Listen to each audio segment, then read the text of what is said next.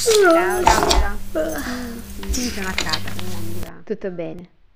Adesso che sono in Belgio da poco più di una settimana, probabilmente il mio italiano non sarà più così fluido, ma in qualche modo devo riuscire a concludere dignitosamente questo podcast, in cui ho tanto sperato e per cui mi sono tanto divertita.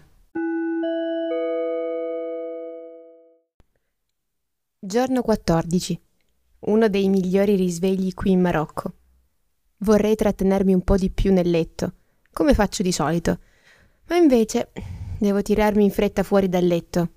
Questa mattina ritorniamo di nuovo alla moschea di Hassan, in fretta anche, per cercare di capirci qualcosa della visita guidata.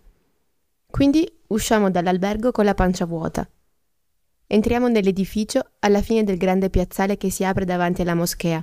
Paghiamo i biglietti e chiediamo informazioni circa la visita guidata. Ok, sì, ci dovrebbe essere la guida e addirittura in italiano.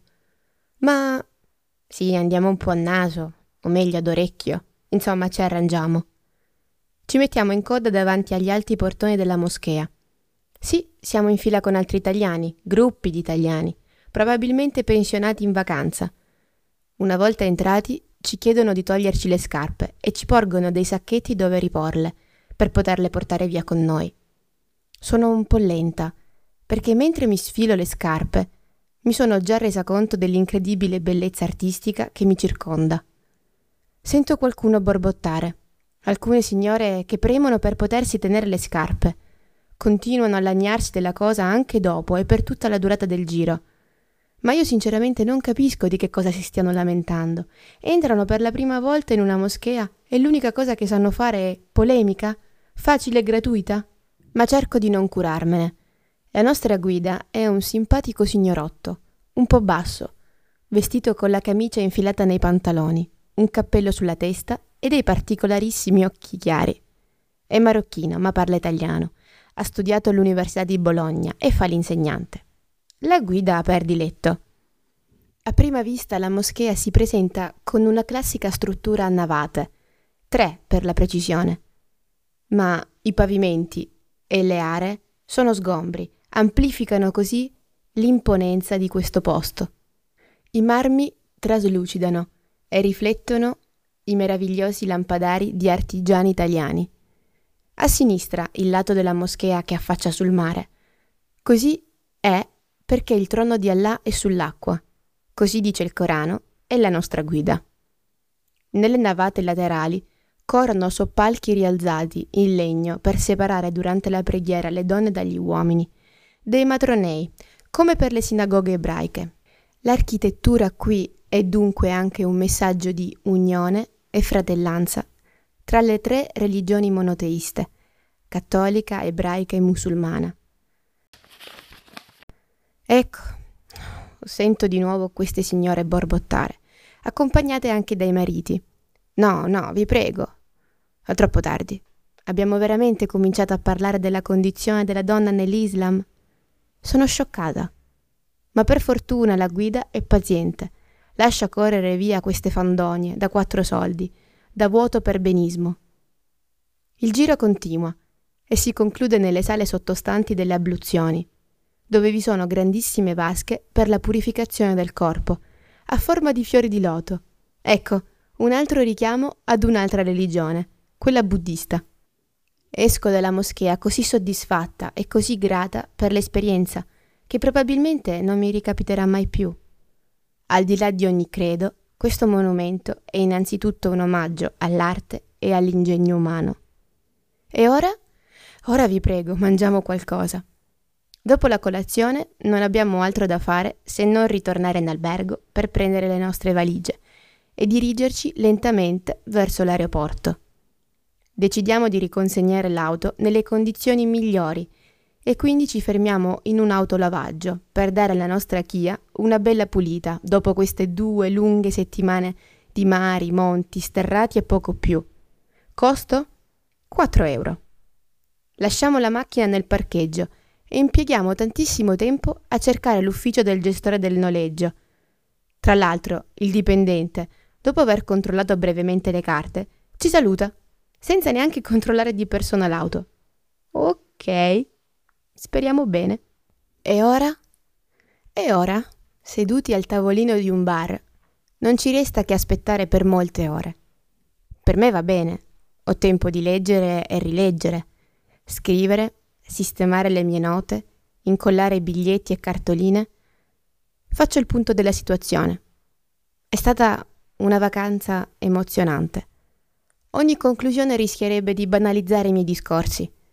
Non c'è parola che valga questa esperienza di vita. Adesso avrei voglia di una doccia. Ma dovrò aspettare di essere in Italia. Oh mio Dio, atterreremo alle tre di notte a Bergamo.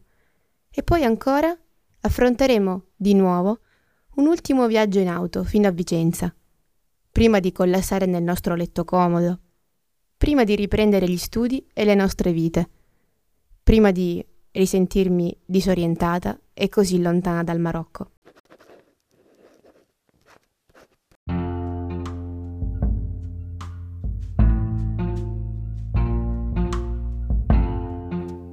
Ultima foto.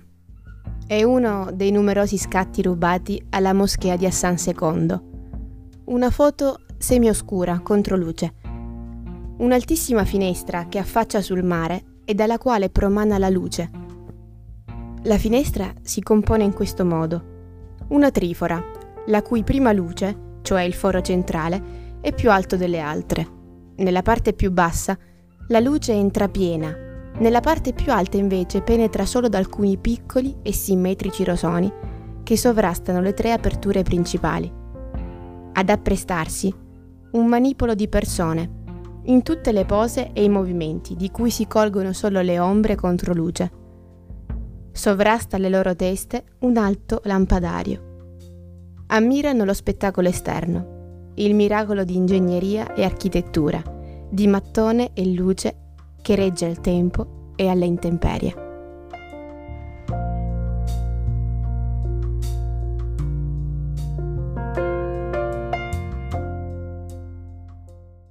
Per questo ultimo episodio e per salutarvi, ho voluto scegliere non un componimento della letteratura araba, ma comunque una poesia che potesse lasciarvi un messaggio, quello che spero di avervi trasmesso io con questo podcast. Allora ho selezionato accuratamente l'ultima poesia di Yalla Yalla.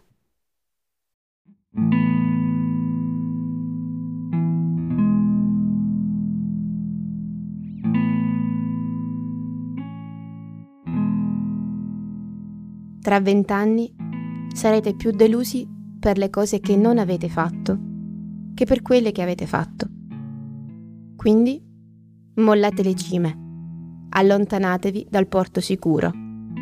Prendete con le vostre vele i venti, esplorate, sognate, scoprite.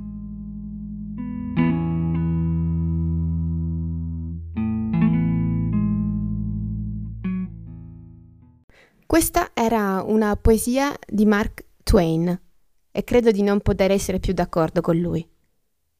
Volevo passare a ringraziare un po' di persone. Rocaia, per il suo gratuito e spassionato aiuto. Tutti i miei amici, coloro che mi hanno sempre sostenuto, anche solo con poche parole, che hanno definito Yalla Yalla più di un semplice diario di viaggio. Boggi e Trave, per la loro instancabile assiduità, Michele, perché senza di lui Yalla Yalla non sarebbe mai stato possibile, mia mamma, che ha vissuto abbastanza per regalarmi il coraggio di credere in me stessa. Yalla Yalla finisce qui, ma io vi do appuntamento ad un prossimo futuro viaggio insieme, sperando che non sia troppo lontano. Allora, beh, grazie ancora di cuore e ciao, a presto.